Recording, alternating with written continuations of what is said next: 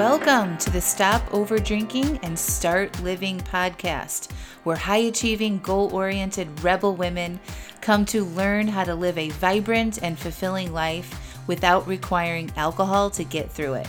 No labels, no judgments, no saying you'll never drink again.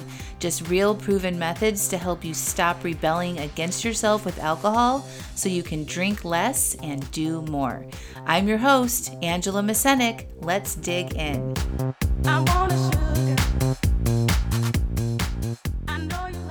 Welcome to episode 212, my Beyond Dry January class. Hello, hello, hello. How are you all?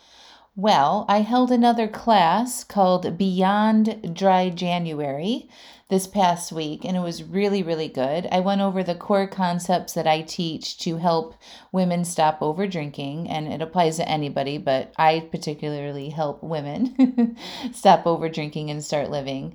And it goes beyond doing dry January. We talk about why we overdrink, we get to the root of why we do this behavior on repeat what we're hoping to achieve by drinking alcohol from an emotional state. I give you solid tips to think about what happens after this month is over and to have your own back on those decisions. And I don't want you to miss out on this class. So here it is in the podcast. And also, I talked about making sure that you are on the list to sign up for the next best thing, the next big thing that I'm offering for my Stop Over Drinking and Start Living work. And you got to be on the list to hear about it first because it's going to be in limited quantity. And I know sometimes we hear that by marketers and people selling things all the time, but this is actually true. and I know that some of you won't take me up on going and signing up for that list. And I'll be like, I didn't get to know about it and now it's not available. And da da da da da. And I don't want that to be you. So make sure you go to angelamasenik.com forward slash what's dash next. So that would be angelamasenik.com forward slash W H A T S dash N E X T. What's next? We'll also link it up in the show notes, but make sure you just do that right now so you don't miss so that you will be on that list and you will know and have the first opportunity to get what I'm offering. And it's going to be good, y'all. It's going to be awesome. It's going to be fun. And it's also going to be affordable. And I don't want you to miss it. So enjoy the episode. And if you want to sign up for the final dry January class that I'm doing at the end of the month, make sure you click through and sign up for that. It's going to be on Sunday, the 29th, I believe, at 4 p.m. Eastern Time and we are going to do an evaluation on dry January. So I want you guys to feel good about what you've accomplished, even if it wasn't perfect, even if you didn't do dry January, you should come and evaluate the past month if you've been trying to change your relationship with alcohol. We're going to celebrate what went well, and then we're going to look at what you want to do differently next time and have a real plan for yourselves for what the next month or the next few months look like for you for your relationship with alcohol. And it's going to be a workshop style class. Bring your notebooks, but you don't want to miss that. So make sure you sign up for it. And I hope to see you there. All right, friends, have a good week. We'll talk to you soon. Bye. Welcome to Beyond Dry January Masterclass. I am so excited to be here today. I've been really, really loving teaching these classes throughout this month for supporting people who want to do dry January to um, even if we're decided not to do dry January, like all of my classes have been really helpful for people to understand their relationship with alcohol more, um, to understand why they're drinking, tools to, if they don't follow through on their plan, and how to get back on track, um, and how to support ourselves during our mission to drink less alcohol.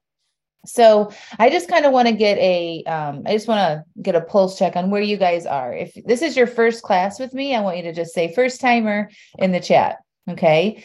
If you are doing dry January and you have committed to doing dry January, hi Lisa, welcome. Um, hi Amy, welcome.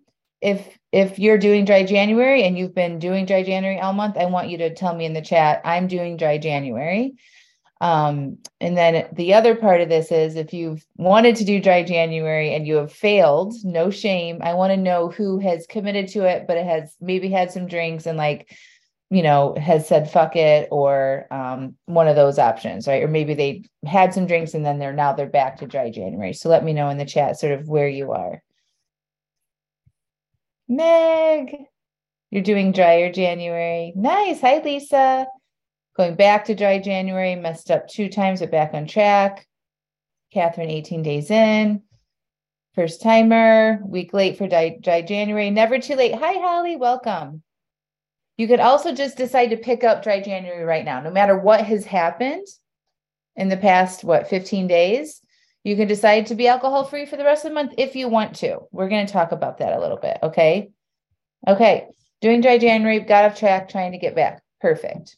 All right. So let me just start by introducing myself. I'm Angela. Seems like there's a handful of first timers here. Angela Masenik. I'm the host and the creator of the Stop Over Drinking and Start Living podcast. I've created multiple Stop Over Drinking and Start Living programs. That's sort of my brand called Stop Over Drinking and Start Living. So we have the podcast. I have a six month coaching program with the same name. Um, I've developed shorter courses called Say Yes to Drinking Less. Um, Feel Better Now. I also do an annual conference called Stop Over Drinking and Start Living the Conference. And um, I do a lot of these type of free seminars and webinars and things too. And I was somebody that overdrank for 20 plus years. Um, it kind of creeped up on me. It started with partying in college. I would never label myself as somebody who was like an over drinker. It was more like I'm a partier and I enjoy having fun and being with my friends and socializing. And then as I got older and I got more into professional professional roles, I started it started creeping in. So it would become entertaining after work on a Tuesday or stopping off for happier hours with my colleagues. Or um, I did pharmaceutical sales for a long time. So I would, you know, I would entertain and take doctors out for dinner and host speaking events and things like that, where a lot of alcohol and food were involved. And so I got into wine. I lived in California. We had wine club memberships. My husband and I got married in a winery in Sonoma. Um, it was very entrenched into my identity and into my lifestyle. And I overdrank a lot. And I would try to cut back and say I wouldn't drink. And then I would find myself, you know, having wine at the end of the day and all of that. I also dieted for my entire life. And I was on one extreme to the next you know like raw raw juice cleanses to you know fasting to Atkins to any kind of diet you can imagine i have done it and in that dieting journey that i had i would include alcohol in that as a way to lose weight and it was just a very sort of tumultuous cycle that I found myself in for years and years and years. And then as I got older, I had three kids, I had a lot more responsibilities in my life. I definitely started using alcohol as a tool to manage my anxiety and my overwhelm and my resentment and my anger and all the things that, you know, kind of stacked in emotionally. And I found life coaching eventually, and life coaching helped me understand myself and get to the root of why I was drinking, why I was using food to make myself feel better, or what I thought about. You know, I had a lot of body image issues and whatnot. And life coaching helped me learn about myself. I understood myself so much better. Um, and I healed that relationship with food and alcohol. And then I became on to, you know, changed my life so much in so many compelling ways. I went on to become a life coach, a certified life coach. And now, fast forward, I'm approaching my fifth year in business, and I've coached hundreds of women to change their relationship with alcohol, you know i my impact is very large with the podcast and all the free things that i do too. Um, i know this work intimately because i've been there and so i just want you to know if i can do it after 20 plus years of up and down up and down up and down you can too. Um, so even if you've been with me for a while this is your you know 10th class that you've taken with me maybe i've coached you even i just want you for today to just believe in yourself. Like even if you've lost your belief in yourself or you know you're doubtful about what you can do if you've had some slip ups. I just want you to know that that's normal. Slip ups are normal. Going back to our old ways is normal. And it's what you do when you slip up and how you treat yourself and how you talk to yourself um, that is able to propel you forward to get you back to where you want to go or keeps you stuck. So it's not so much about counting days or doing challenges or focusing on just not drinking and hiding from the alcohol or whatever it is it's what you do when we fail and getting to the root of why we're drinking in the first place and giving yourself time and space to solve that. Okay. So that's kind of what we're going to dig into today. And I'm so glad you're here. Um, again, close down any apps, Facebook, zone, phone notifications and give yourself the next hour or so to really dig in and hear what I have to say, ask questions, um, know that you're in great company. This is a safe place for you to share, um, you know, what's going on with you and where you need the most support. Okay. All right, I'm going to share my screen and get organized here. Okay. Let me see. Do you guys still see me? Okay.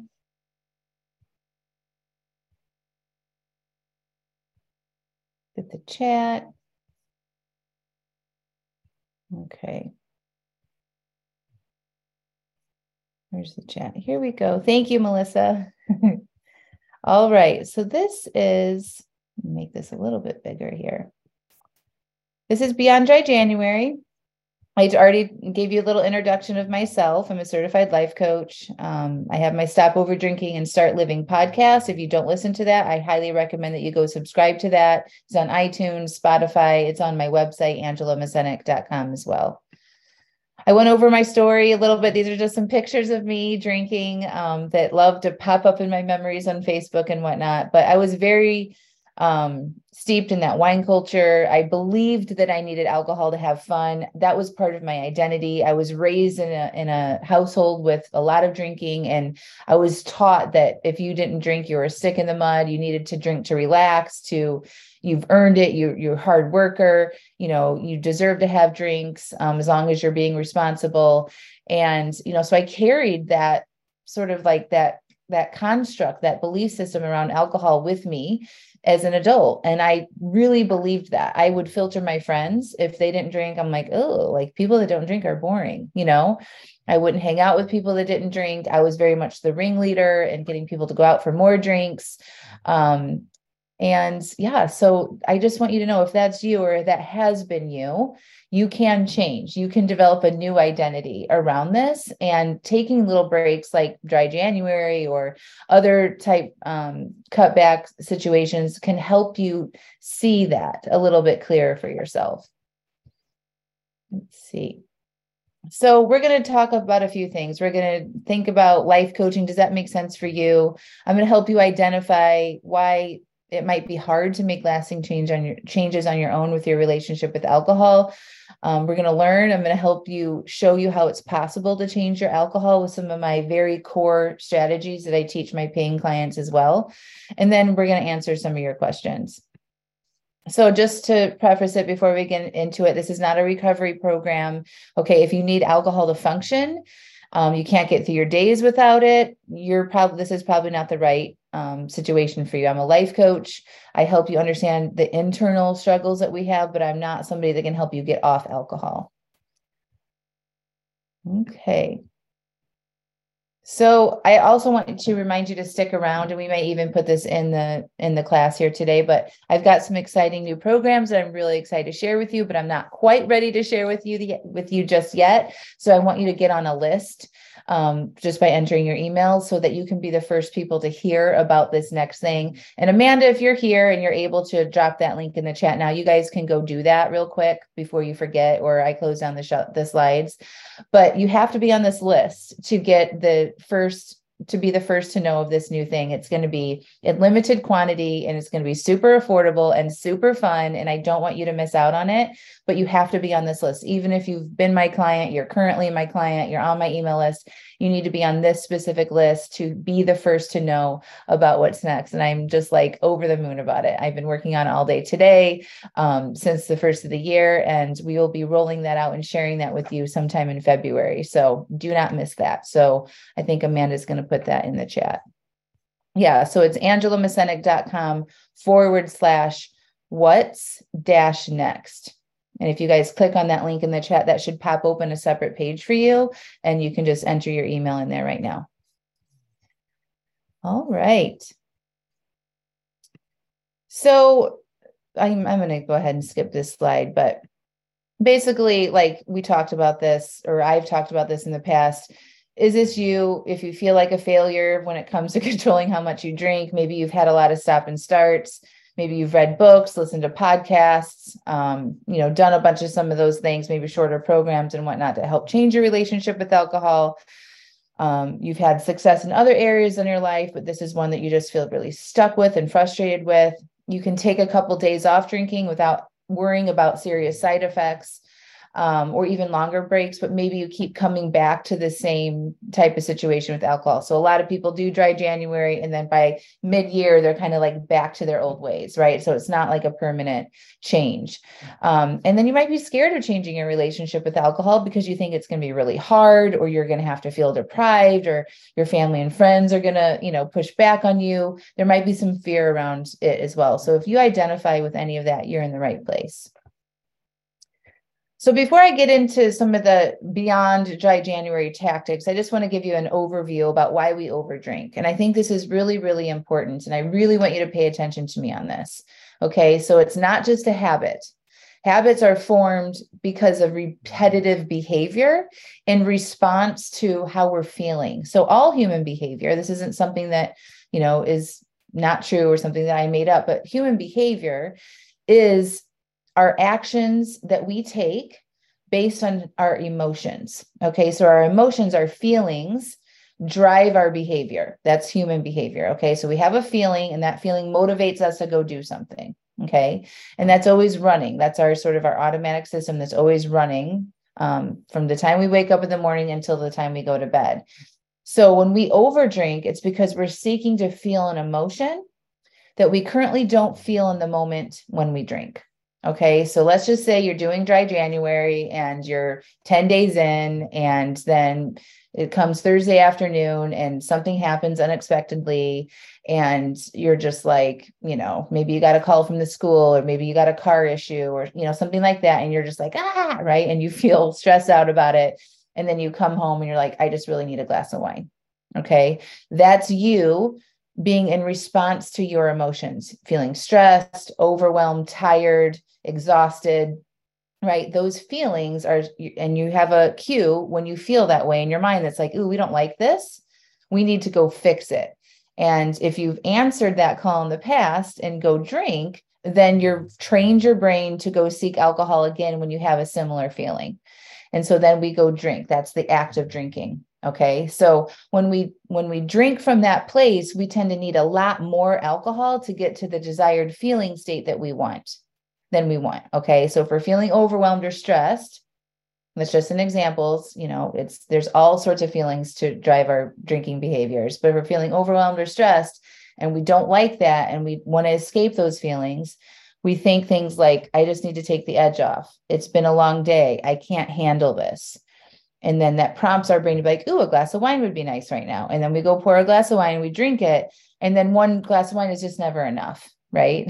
Raise your hand if you agree with that. It's never just enough to have a glass. It's like, I need four to get myself tampered down into a more neutral place so I'm not ex- not experiencing those feelings and that brain chatter and that racing mind.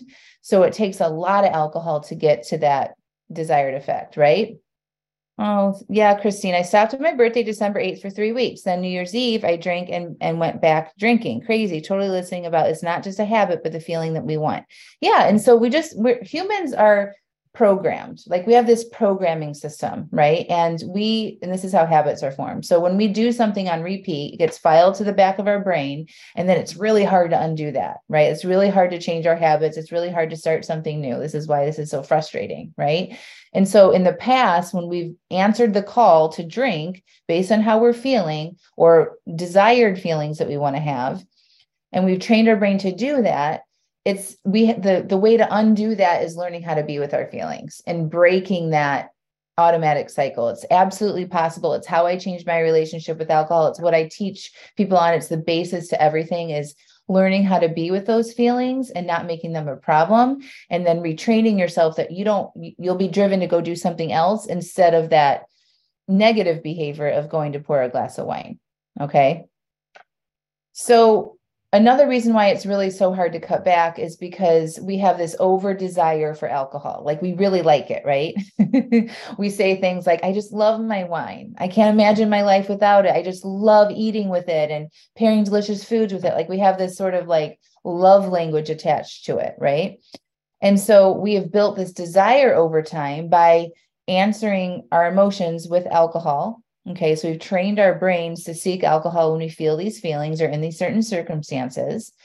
And then that creates us a, a desire, right? So if you if you know anything about like Pavlov and the dog, right? So the researchers had dogs in a lab and they would go feed the dogs and over time the dogs would hear the researchers walk down the hall and they knew it was time to eat so they would start drooling right? The drool, that desire for the food didn't exist until those patterns were created. They heard the noise, they came in, the dogs got fed. Well, they wanted to see if they could reduce that desire to get rid of that drool. So they would walk down the hall and they wouldn't feed the dogs, and the drool went away and they reprogrammed that. That's exactly what this is like for alcohol. It's like we are getting cues, like environmental cues, um, circumstantial cues, all these things are emotional cues that says ding ding ding go get a drink and then when we answer that we create more desire for it next time okay? And a lot of this time sometimes it just creeps up on us. And now it's like it feels really hard to cut back. This didn't happen overnight. It this happens with repetitive behavior okay? And so we don't know how to handle that want those urges that desire for it. It's just like like we're salivating over it sometimes right so we don't know how to handle that. And so we give in, we, or we white knuckle, or we resist, or we hide, and we're not really addressing the desire or those underlying needs that we might have for our emotions. And we give in and we feed that desire even more. There's also stigmas and labels around um, having issues with alcohol that everybody's ashamed about. And so we have um, less of a motivation to share with our family and friends. Like this might be something we're, struggle- we're struggling with, and we don't want that label attached to us. So we hold back on getting the help that we need. And then just saying that we are not going to drink or putting ourselves on a drink diet or saying I'm just doing dry January those things don't help you create permanent change because you're not getting to the root of why you're drinking in the first place. So this is why it's a lot of this um, little challenges and dry Januaries and things. You find yourself coming back to where you were before. Does that make sense? So if you guys wouldn't mind, just sort of type in where you are with your alcohol, what's going on with you. Let me know, you know, if you've had success, if you're struggling right now um, just a little bit, a few sentences about specifically your areas of opportunity with changing your relationship with alcohol. And then, like, what happens with your pattern? Is it something that you do well for a while, then you go back to your old ways, and then you stay in your old ways for a really long time until you get sick of yourself, and then you try something new? I would love to know a little bit more specifically about you. I quit for months at a time, yet keep going back. Totally strong, struggling, tragedy last year, still dealing with emotion and fallout. I'm in therapy, but can't seem to get it together. Struggling every day, worried about my liver. Doc said women should not have seven plus drinks a week. 20 years history, sick and tired of feeling sick and tired. It's taken me a long time to learn to feel my feelings. Can't seem to get going. Influence um, by friends. Mm-hmm kids and starting to get hectic. I drink daily for relaxation after a long day, and no one and one is never enough, right? Can go a month and go back to original consumption. Okay, great. And then another damp January. Okay. I personally don't love the term damp January, I gotta say. it just sounds like like like drab or like a wet blanket. I'm like, it's just okay to not do dry January and to plan your drinks, right? All right. Thank you for sharing all of that. Okay. So, beyond dry January is looking past this, right? Whether you're doing dry January or not, you, you know, I teach how to have a drink plan. I'm going to talk to you about that, but making intentional decisions around alcohol. So, right now, a lot of you are making an intentional 30 day decision to not drink, right? Or some of you are maybe considering taking a few days off, or maybe we're just starting here. Like you want to cut back, but you haven't started yet, right? So, wherever you are, no matter what you decide, whether it's 30 days or I'm just going to drink one drink a day for seven days, you're going to have some urges because you're changing your relationship with alcohol and you're going to be aware of your desires so much more than you would if you just didn't do anything. You just keep going with your old patterns, right? And you're probably not sitting with urges because every time you get an mm. idea about drinking, you just go do it and it's not hard, right? It's just it's just kind of an automatic thing. So you want to understand that having urges when you're trying to cut back, no matter what you're doing, is absolutely normal. Like there's no problem with urges. A lot of you guys get worried about urges, or you think it's going to be terrible and you're going to have to hide and like you're going to have to keep yourself so busy doing things at night because of the urges. So I just want you to know it's fine. Like, I really want you to look at what you're telling yourself about urges. Like, what do you tell yourself about urges? Put it in the chat right now. Ooh, you think urges equal weakness. Interesting. You don't like them. I always give in to them. Something is wrong with me. Urges are hard. Yeah. So this is this is normal that you guys think that, by the way. We've been programmed kind of to think about this as being difficult right? Whenever we do something new, it's going to be difficult, it's going to be hard. And that can be true, right? Like we're changing our human behavior right now. And so that can be challenging. But urges, if you know how to do them the right way, the way I teach them, actually don't have to be scary at all. Okay. Urges, it does not mean that you're weak. Just because you guys have urges, it actually means that you're functioning as a human like everybody we have urges to do things all day long right? It's like i'm having an urge for something sweet in the afternoon. I'm having an urge for my coffee. I'm having an urge to pick up my facebook and scroll. You know what i mean? We have urge i have urges to go exercise. I have urges to get up in the morning at a decent time. I have urges to do my work. Like urges are just that feeling that you get is to go do something.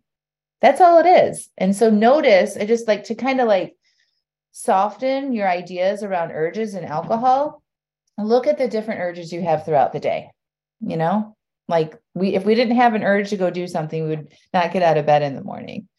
So urges aren't a problem and you want to expect them. It's not a sign of weakness at all.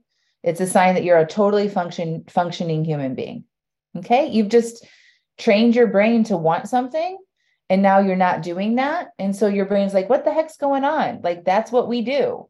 And so what do you mean you're not going to do it? I'm going to urge you to go do that. That's just our pattern because it's been now developed into a habit. And your brain wants to take the easiest way possible to get you what you want in the end. And so it's going to give you some desire, some urges to go do that because that's just always what it's done. There's nothing wrong with you.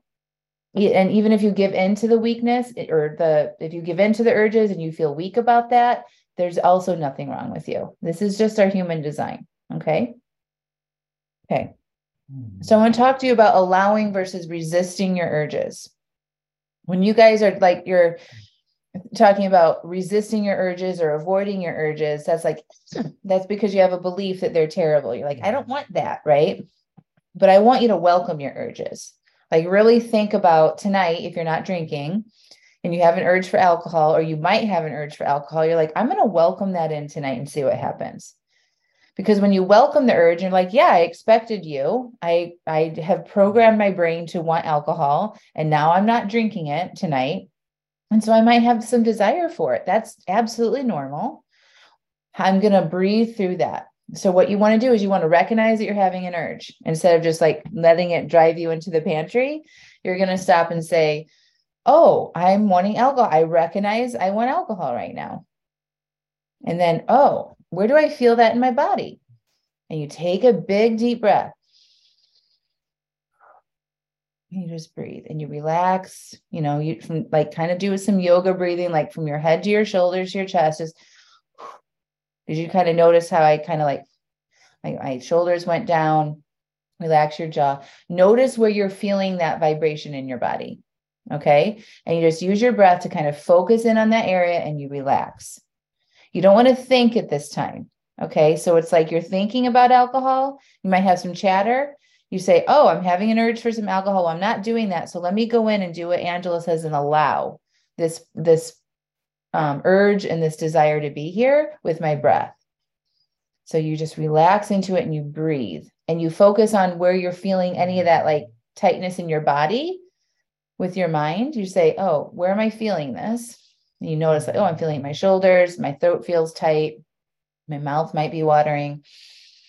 And you use your breath to focus in on those areas and relax around those areas. Okay, that's processing. It's like kind of like a use your breath as like a little machine to kind of break up that urge and that desire that's in your body right now. Okay. We're not thinking about drinking or not drinking. We're using our, our mind to focus in on where we're feeling this in our body. Okay. Yeah, Julie, I know the urge is more to numb out than to drink the alcohol. Yeah. So mm-hmm. it's like the urge is more like if you think about like a the cake or a cupcake, like the urge is like the top layer. Okay. Once we kind of move past the urge, the urge is just like driving our behavior. And we we kind of scrape that off the top and we're like, okay, what's there? Why do I want this drink right now? Right. And a lot of you mm-hmm. will say things like, because I'm bored, or I had a bad day, or I just want to relax.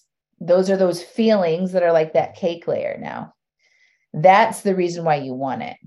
It's not the urge. The urge is just getting you to go do it because of the underlying reason. And so that's a really good question that you can ask your, yourself is like once you recognize you want it and you let yourself process it and then the next question could just be why do I want this right now? What do I think it's going to solve for me? And then your brain will tell you. It'll be a pretty quick response. If it says I don't know, just be like, well, maybe guess. Mm-hmm. Like what if you did know? what what happened today am i stressed out am i lonely am i bored and just figure that out and get more awareness there and then we can work on processing those other feelings that are there okay so this is just i love this picture it's me and my 40th birthday drinking club soda and all my friends are drinking alcohol around me dancing at a club in chicago and there's no desire here like this was not a problem for me because i had done that work. I let myself process my urges before this. I was uncomfortable at times, but eventually, once you stop answering that call, um, you don't have as many desires or urges for it. It's not as it's not as interesting to you. It's not you're not like compelled to go do it because there's no reward on the other side. Just like the Pavlov's dogs. So we want to have the desire, we want to process that desire, process those urges, and then not answer it so we can reduce our desire, just not care about it as much. And y'all, I'm um, fostering a little dog right now, and he, I might have to step away from the computer real quick. he was entertained, and now he is um, walking. Oh, he's good. He's laying down. He's a good boy. Maybe he'll come over when I'm done, and I'll show him to you. Mm. Okay, I'll show you. Well, when he gets up, he just laid down if he gets up again, I'll show you. Okay. I don't want to, I don't want to um, disrupt him. Okay. So we talked about urges. Okay. We talked about a desire. That's all normal. Work on allowing yourself to be with that instead of resisting it. Okay. If we resist it, I just want to go back here. If we resist it and we're like, I'm having an urge, or we go watch TV, or we go eat something, or we keep ourselves overly busy, we're not addressing that desire right? So, like the next time we're in that situation, that urge is still going to be pretty present and you haven't really solved anything. That's why, like, hiding all month during dry January, not seeing your friends, not going out and doing your life like you normally do, you might at the end of the month feel very strong, compelling urges to continue drinking. You know, we want to we want to address use this as an opportunity to allow yourself to be with these feelings process this and reduce your desire. So take advantage of this. I recommend that you go, go out for dinner, go see your friends, right? Like put yourself in some of those situations that you normally do. Have fun. Maybe just go for a little bit at the very beginning and leave early. You know, you don't need to like torture yourself with a four hour going out to the bars events with your friends, but like maybe you just go for 90 minutes and you like, oh, I'm to, this is an opportunity for me to practice my urges and to reduce my desire and then you go home and you support yourself with some tea, go to bed early, whatever that is. But um, I want you to consider being okay with your urges and accepting them and allowing them versus resisting. Okay. We're not addressing anything when we resist, hide, or just distract ourselves so much, right? We're not we're gaining any skills there. Urges, learning how to manage your urges is a skill that you can have for anything in your life, not to yell at your kids, not to snack food at night, um, not to procrastinate. Like learning how to be uncomfortable with this and process this and recognize this is something that we can use way beyond changing our relationship with alcohol. Okay. So the other part of this is okay, I'll show you. He just got up. Come here. Come here. Hold on. I'll be right back. Let me grab him. Come here. Come here. Where are you doing? Come here. Come here.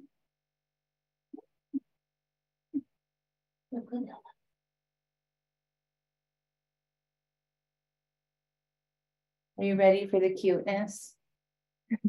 this is Milo. Isn't he cute? He's a little Chihuahua mix.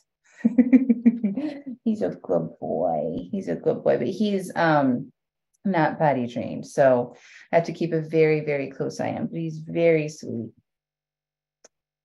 Yeah, he's a good. All right, there he is. okay, hold on, hold on. Let me make it bigger. How can I do this? Stop share. Here we go. Yay! Here's Milo. He's got like a cartoon face. He's here. Look at his little and his ears stick up when he's um like excited. he is really cute. He has really long, thin legs. He's only like 11 pounds. He's really tiny. Yeah, he's a good puppy. He's a good boy. Are you a good boy? You want to raise your ears for them? Are you a good boy? No. oh, all right. We'll just hold him for a minute. Okay, let me go back to my screen. he's very distracting, y'all. Like I'm just like he's, and I have another. My other dog is Edie is in here too, and um, yeah, they just like them sleeping on my couch in here. It's like, oh, I just like take pictures of them and stuff. I know he's so cute. Okay. um, okay, share my screen. Okay, here we go. Um, I can just hold him. Hold on. There we go. Don't you wish you could have your little doggies in your office? Um, okay, so I want to talk about thoughts and your thoughts about your relationship with alcohol and what you can and can't do really do impact what results that you could possibly get with changing your relationship with alcohol.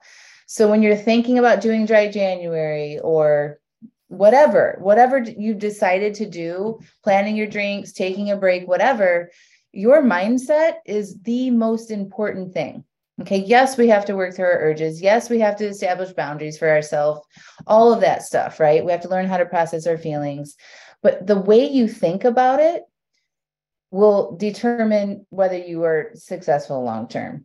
Okay, so if you have thoughts like, I can't do this without wine, not drinking is boring, I don't want to be uncomfortable, they're going to have my favorite, everyone's going to be drinking around me, this is going to be hard, all of those thoughts are going to make it so much more difficult for you. It's also very normal to have these thoughts, but you can manage how you think about this by getting aware of your thoughts. So if you have these thoughts, it's really good for you to just start to be conscious of them. Maybe write them down, you know, in on a journal or a piece of paper like what do I think about my relationship with alcohol? And then you want to be like, okay, I'm thinking this way. Did you know that we could change the way we think? like that is like a really awesome thing to do for yourself. If you don't manage your mind and learn how to think in a way that's going to help you get to your goals, then you're going to be kind of circling. It's like having no direction, right? And it's just like your mind creates the results in your life. And so if we don't clean that up and get awareness of what we are thinking, we can just find ourselves circling right back to where we started. So I would recommend looking at a way you can think about it differently. So a great question you can ask yourself is how can I think about this that will actually help me be successful? How can I think about this that will actually help me be successful? And so on the right hand here, it says there's some new thoughts you can try. I can have fun and not drink. I can get creative. I'm choosing to be uncomfortable. My favorite wine will always be available should I choose to have it another time. I'm looking forward to remembering my nights and I can do hard things. Like these are way better, more empowering ways to think about changing your relationship with alcohol.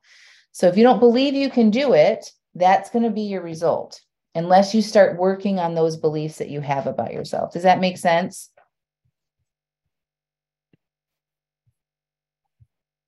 Let me know if you guys have questions on that. So, this is really helpful to have a coach or somebody to help you see how you are thinking and how it's creating your the results in your life. So this is what I do. Like during coaching calls, people come on and they're like, this is what's happening. These are my thoughts. And I'm like, okay. And like I help them extract their thoughts and help point their mind in a direction that is going to be help more helpful for them to gain the results that they want. And a lot of times, even me, like I have coaches and things, it's like I can't, we sometimes we just don't see that it's our mind and these stories that we tell ourselves. So we need somebody like support to kind of help us dig through that a little bit and put us back on the right track. There's no shame in asking for help, no matter what it looks like for you. This is hard. And we have these ingrained belief systems, not only just about alcohol, but all of a lot of different things in our lives and having somebody help you navigate that is super, super helpful. So don't dismiss getting support for, for this type of thing either. So regardless of what you're doing, dry January or not drinking Monday through Thursday or just trying to only have one or two drinks a night, you get to decide what that looks like. You get to decide what your relationship with alcohol looks like. There's no more virtue. Like you're not a better person if you're drinking less or, or drinking more. You're not bad if you decide that you want to drink more than somebody else. You're not better, okay, if you decide you want to drink less or abstain. The only thing that you want to do is is really learn how to check in with yourself and decide what is best for you. What is it that you actually want? And then to listen to that and then go execute. And then we can evaluate it and then make changes going forward. But really, you know what's best for you in your life. And life coaching can help you learn how to get that out of yourself, how to extract what's the best thing for you in your life so that you can look to yourself for the answers for anything instead of needing external validation, somebody else to tell you what to do. You know what's best for you. Right. And we d- definitely, like before life coaching, I didn't know that that's why I followed all the different diet programs and detoxes and cleanses and all the things. It's because like I thought the answer was out there. But really the answer is in here. I know what's best for me in my life. And I I am somebody that I can teach you how to find out what's best for you inside too. You know, our society programs, especially women, to not be able to think for ourselves and to think, I need to do that. They're doing that. I want to follow that plan. You know what I mean? Instead of like, what is actually good for me? That's what I want to do and then you do that. Okay. And finding that within yourself is the best solution.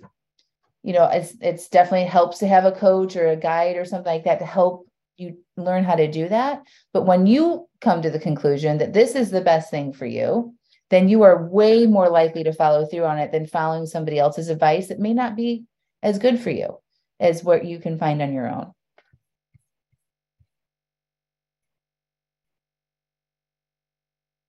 Yeah. So Tatiana, my thought still is it's fun to feel giddy and tipsy. Yeah. So you guys need to think, you know, Tatiana, we've talked about this before. Like, is that the full picture? Is it always fun? Like, is it fun the next day? Is it fun later that evening? You know what I mean? So if you don't think the whole thing is fun, then I would start changing that thought. Yes, you try to replace it with it's fun to feel genuine happiness because of who I am, not fake. Love it. All right, so I want to talk about the planning because this is what something that you guys want to do, whether you're doing dry January now or you've tried to do dry January this month and you've, you know, gone back on that. Planning is going to be everything, no matter what sort of challenge or thing that you d- decide to do with alcohol going forward, especially if you are committed to doing dry January and then you don't really know what that looks like after this month is over. This section on planning is going to be very important for you. He laid back down. He's a good boy.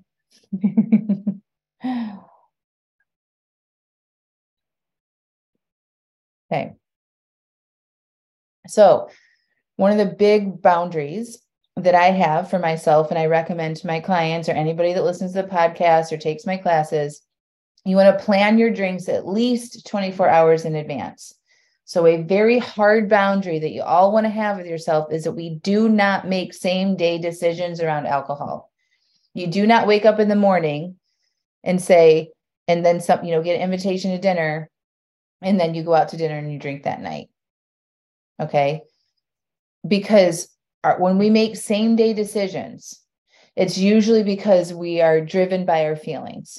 If you make outside of that 24 hour window decisions, that's you're engaging the higher part of your brain that act that you can think through, think into your future. You have you can engage with your goals but that in the moment type brain, that lower part of your brain that just wants what it wants, if you do that within that 24 hour window, you're likely more engaging with that sort of like old part of you that has those patterns and habits and wants to escape your feelings and doesn't want to be uncomfortable. So, hard boundary, really try to commit to that. I do not make same day decisions around alcohol. So, you want to plan your drinks at least 24 hours in advance. I recommend you make a weekly drink plan. So, like at the start of the week, or even just now for the next seven days, you decide what that looks like for you. If you're going to be drinking, or if you want to put a certain number of drinks on your plan on certain days. Okay. Does that make sense? Melissa, tell me more about that. You said I find it's hard to be accountable to myself in this way, much easier to uphold and be accountable to others. What do you mean by that? Are other people preventing you from not drinking? Because I think that's what people want. I think we have this idea like it's easy, like for our kids, let's say, you know, I, I coach a lot of people that have grown kids or young kids and they drink too much in front of their kids and there's issues with it. Okay. And they're like, well, my kids want me to change. It's not good for my kids to see me do this, or my kids have said something to me about it. And so we want to be accountable to them. Right. And that's awesome that you want to change your relationship with alcohol to have a better relationship with your kids or to model better behavior to your kids. But it's not motivating enough for us to want to change. This has to come from from you okay? And when it comes from you like i was talking to you earlier that your internal drive and learning how to be accountable to yourself is when it's going to become permanent. But when you're doing it for somebody else or some external reason like that we always go back to our old ways. It's just not enough because we don't find that within ourselves to want to do that work. Ah, got it, Melissa. Not no, just being accountable to self is harder than to other commitments outside of myself. That's a belief that you have right now, Melissa. That's a thought that you believe. And so when you like how how often have you believed that? Have you been conscious of having that belief about it's easier to do things for other people than it is for myself? A lot of people think that and then that becomes their truth that actually turns into an actual result in their life. So i would work on that one right? So maybe you shift it to i'm working on making myself a priority as much as i do other people. I want to make myself as a priority like i do other people in my life okay? Instead of just saying it's easier to do for others than it is to do for me. That's not going to get you very far in learning how to hold yourself accountable right You're welcome.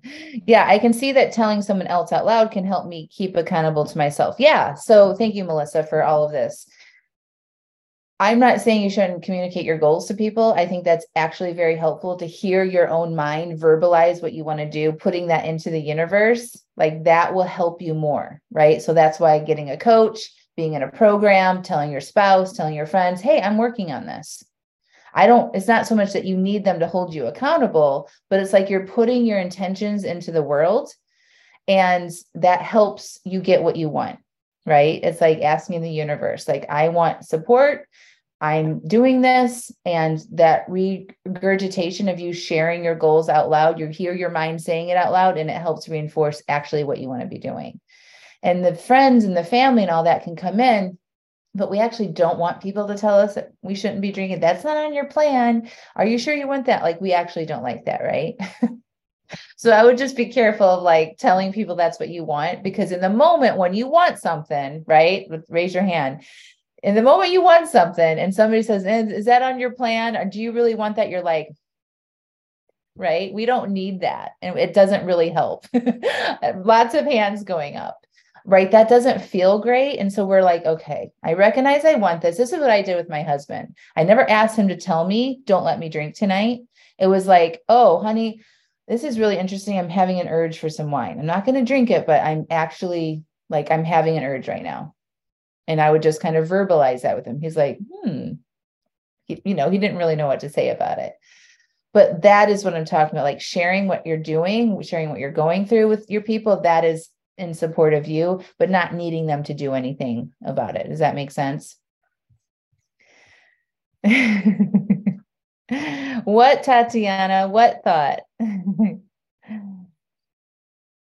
Ooh, you hate the food and the wine police. Right. Like we police ourselves enough. We don't need we don't need anybody else to do that for us. Now, if your husband is somebody or your spouse is somebody, your friends are somebody that like are constantly showing up, hey, I got I brought home your favorite wine tonight. It might be helpful to be like, hey, you know, I'm I love that you're bringing me wine. I love that you think about me and you, you know, want me to have some pleasure and you bring me these things. I'm really trying to cut back. You know, if you bring it home for me, I may not, I may save that for a special occasion. I may not, you know, open it that night. Or would you mind for just the next week not to bring any wine home? Like it's okay if you forget or whatever, but I probably I really am trying to cut back. And so I don't I don't want to drink that. Like that would be a really sort of like thank you for the gift and um, heads up, I'm working on this and I probably won't be drinking it, or it may not be the same day. Yes, self priority. Yep. So when we're coming, even for the rest of the month, recommit to dry January. So I would recommend you writing out that plan, like for the next seven days, no wine, no wine, or no alcohol, right? Zero, zero, zero on your drink plan, right? For the rest of the month, if that's what you want to do. If you're not doing that and you want to just start cutting back, decide what that looks like in the next seven days. And remember, there's no right or wrong here. You get to decide what that looks like. But think about what kind of relationship you'd like to have with alcohol and try to make your drink plan closer to that. If you're drinking four drinks a night now, maybe you do two. You know, it doesn't have to be this big extreme thing. That's also something I wanted to touch on when we at the beginning of the year we all like to just jump in you know not everybody but a lot of people are just like i'm ready to ready for a fresh start and they do all the dieting they cut back on their alcohol they want to start a fitness routine and it's too much what what helps with long lasting habit change is baby steps and being willing to take it slow and stacking things like get really good at following through on your drink plan for a week if it's zero or if it's two or four or whatever you put on there i'm consistent I'm following through on myself. I'm gaining trust with myself. And then if you want to change it for the following week, go, you know, put a little bit less on there and keep going that way instead of just, you know, going in hard and then having failures and then beating yourself up and then just not doing anything, right? That's that stop and start cycle again that doesn't get us very far. So baby steps. You guys, a lot of you have been struggling this, struggling with this for years, decades, right? And so it's time to start thinking about doing it differently. What's right for you? You get to decide what that looks like. There's no right or wrong. Just ask yourself what would be what would feel really good to do for like the next 7 days with alcohol and then do that. Write it down. Work on your urges. Look at your mindset and repeat. Okay? It doesn't have to be so complicated. It doesn't have to be so hard. Okay?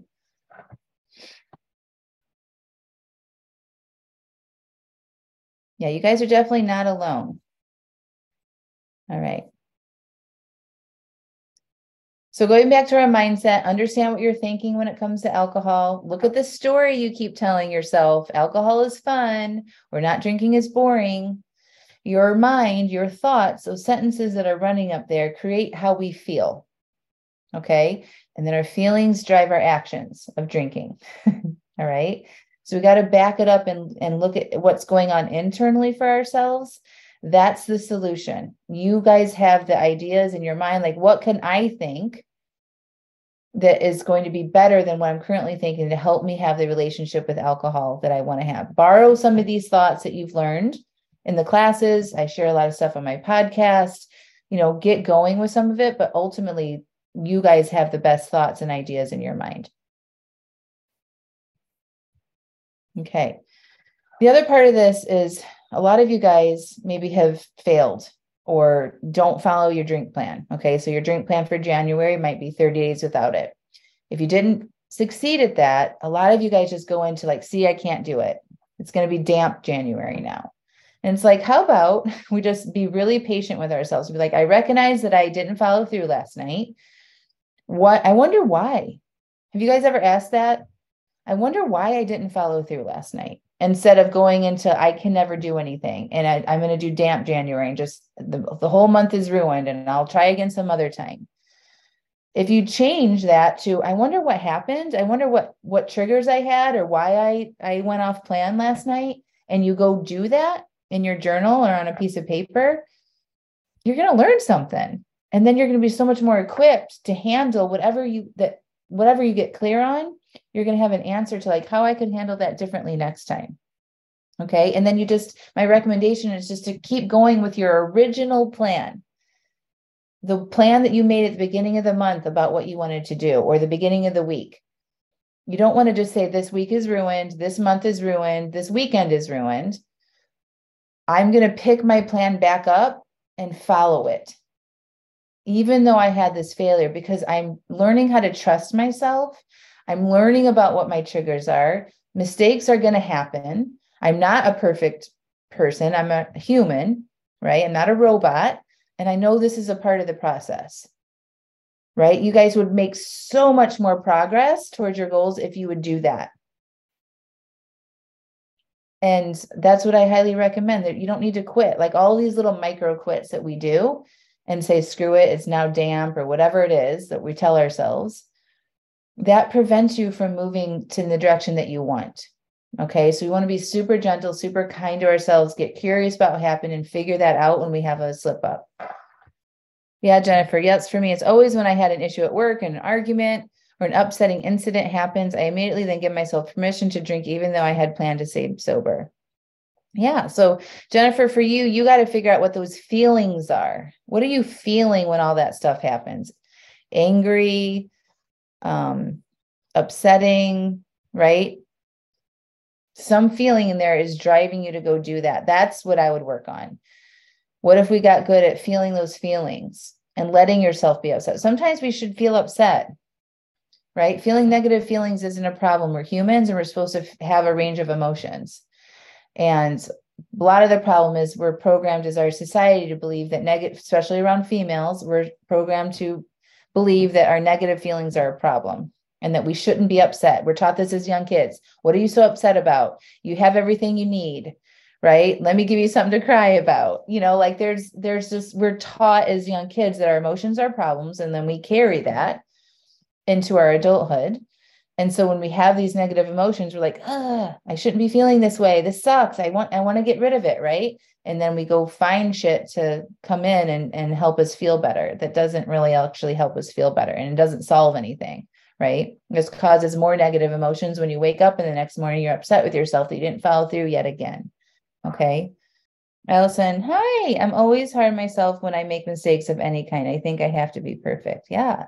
I'm not supposed to be perfect. We're humans. We're animals. We're not set up to be perfect. We have a human brain that's programmed to seek pleasure, avoid pain, and to save energy. so it's literally its drive is for you to like not do a lot and to seek out pleasure so you stay alive. Okay.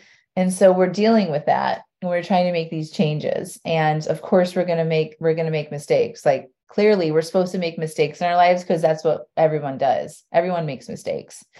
And we wouldn't tell a kid, you know, hopefully that you suck and you're never going to figure this out and what's wrong with you and you might as well quit when they're trying to learn something. And so we really want to watch ourselves when we find ourselves doing that to ourselves because that is not motivating.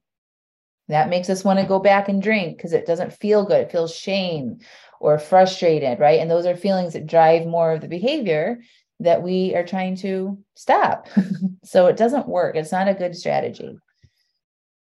Meg, so if your biggest trigger is being bored, like let yourself be bored and then ask yourself, what what could I do that's different? What do I want to do in my life? Is there is there something that I'm missing? Is there a hobby that I could pick up? Is there something I could explore? You know, like letting yourself be bored is actually a time where you could get creative. You know, maybe you go outside for a walk and think about what you want to do, or, you know, like try to try to think of that in a different way. Like there's other ideas that you can come up with besides drinking and scrolling on your phone. You're a smart person. We are all very smart and capable. Don't forget that. We've done a lot of big things in our lives, right? Like we've overcome a lot. We've accomplished many things. And I think we forget that when we look at some of this harder stuff, like changing your relationship with alcohol. You guys can do this. you absolutely can do this. None of you are incapable of this. Like you're there's not anything wrong with you. You just need to you need to apply some of these tools that I'm teaching you and be consistent. And you know, I'm not any smarter than any single person on this call, I promise you. Yes, you can. Okay. It's easy to hate yourself. It's hard to find the love and compassion for yourself and your failures, and I invite you to do it anyway. We are programmed to do that shame cycle and to be hard on ourselves. I don't know why. We just are. Everybody is. It actually takes more work for us to say, "Oh, I don't want to do that to myself right now. I'm going to I'm going to be loving right now and figure out what's going on so I can learn from it." That takes more intention, more awareness, more time, but it will get you better results. If you're nicer to yourself and you take the time to figure out what happened and you learn from that, you will get to the end of, you know, you will accomplish your goals. So here's just a little before and after me. Rainbows all the way. okay. So that's what I got for you all today. So I don't want you to be worried about dry January being over or, you know, if you made a mistake during dry January or what's next. You guys get to decide what that looks like. Work on those urges, make a drink plan, manage your mind, and get on the list so you can come join me in my next amazing offer. And I'm totally doing something different. And you guys don't want to miss out on this. It'll be super fun and supportive and amazing and affordable. So make sure you guys go to angelamasenik.com forward slash what's dash next. Okay. And I'm going to stop sharing my screen and come back to you. Okay. Hi. What question can I answer for you? I call myself human. The blame falls on alcohol as an addictive substance. Yes, alcohol is an addictive substance, and we're all prone to it. Okay. Everybody is prone to addictions. That's part of our human design. Okay. For some people, it's food. Some people, it's shopping. Some people, it's sex. Some people, it's drugs. Oh, online, Facebook, right? We're all addicted to stuff, right? It's not just alcohol. We're programmed to become addicted to things, and alcohol is a concentrated thing that our when we drink, our brain gets a big hit of dopamine, and it's like, ooh, we like that. Let's go get more, and it urges you to get more. Okay, there's nothing that we can't undo and focusing less on the alcohol and focusing more on our what's happening internally like our emotions and our mindset about stuff and what we believe about ourselves that's where we're going to be, become empowered and not let alcohol run it ooh it will be out in february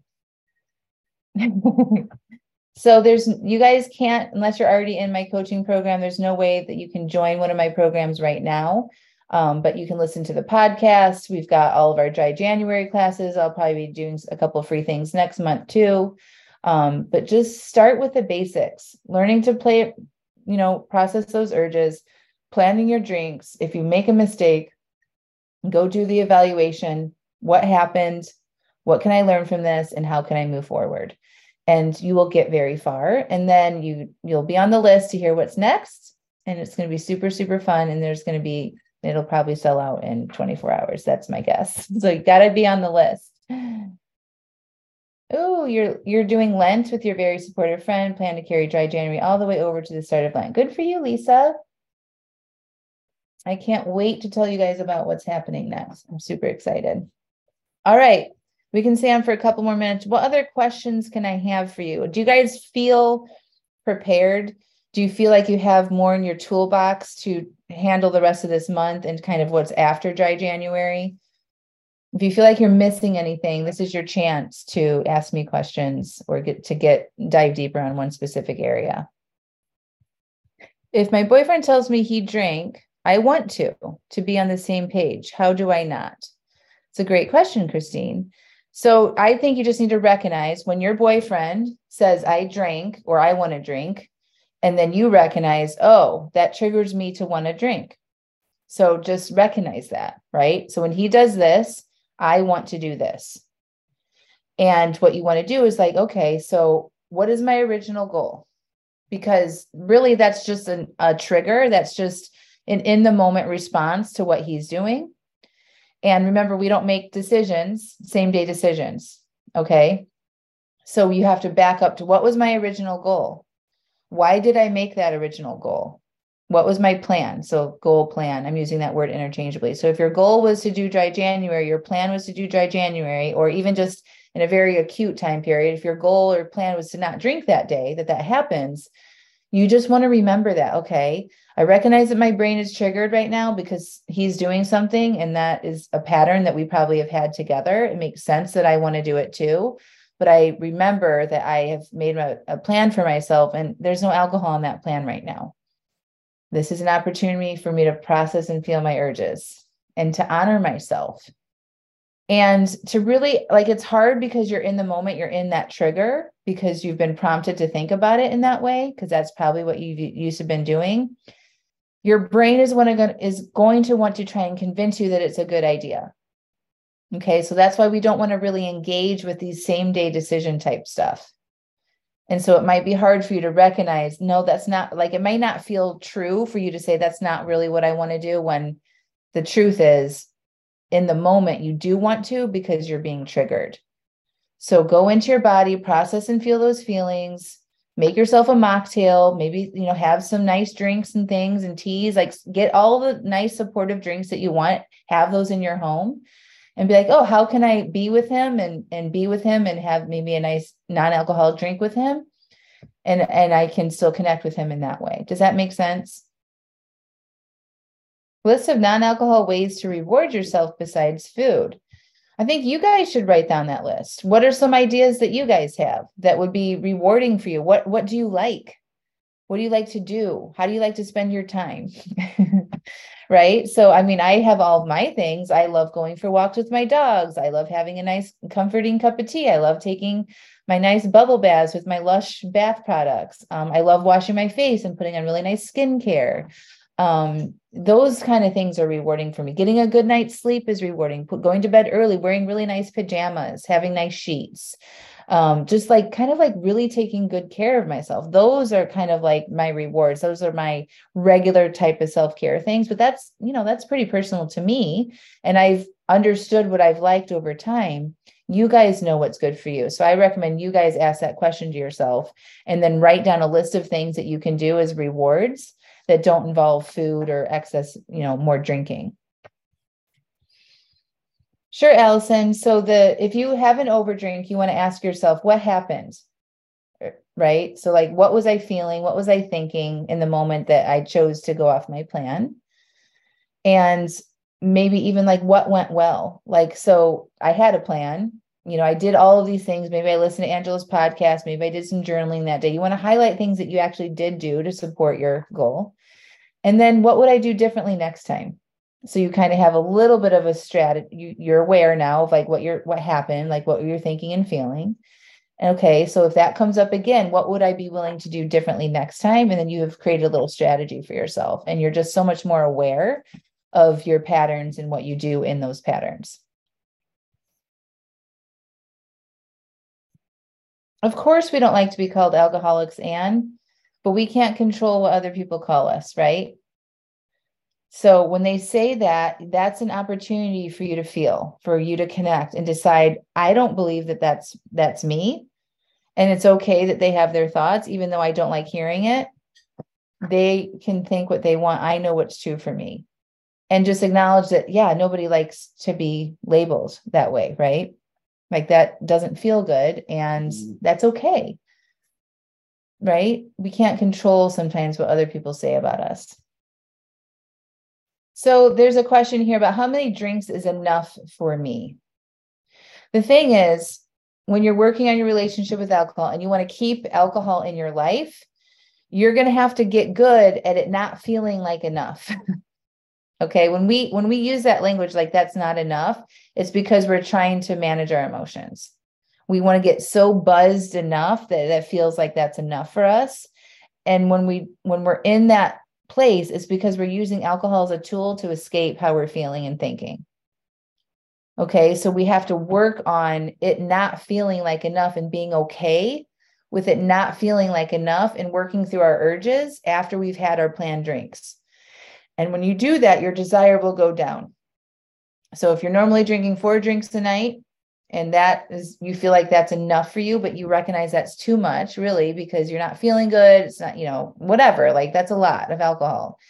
And you want to move to like maybe two would be your ultimate goal. You have to practice having two and then being with the urges for more and learning how to be in that discomfort and processing those urges and getting awareness of your thinking and all of that.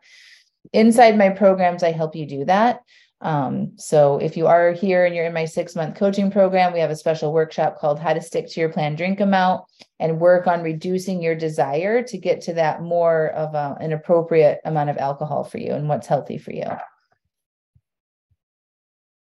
You can do this, Holly.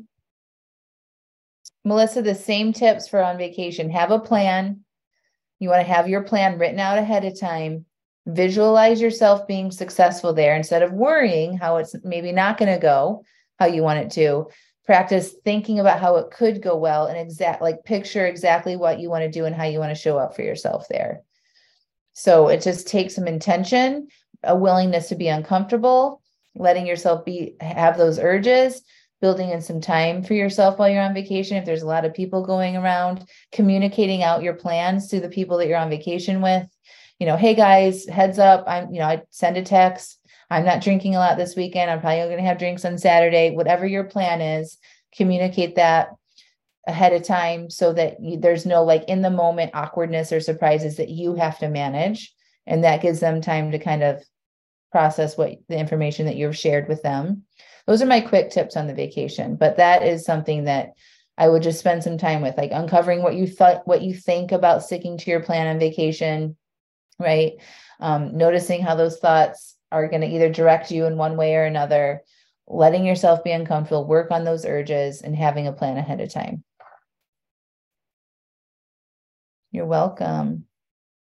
You're welcome. All right, friends. You're so welcome. Don't forget to sign up for what's next.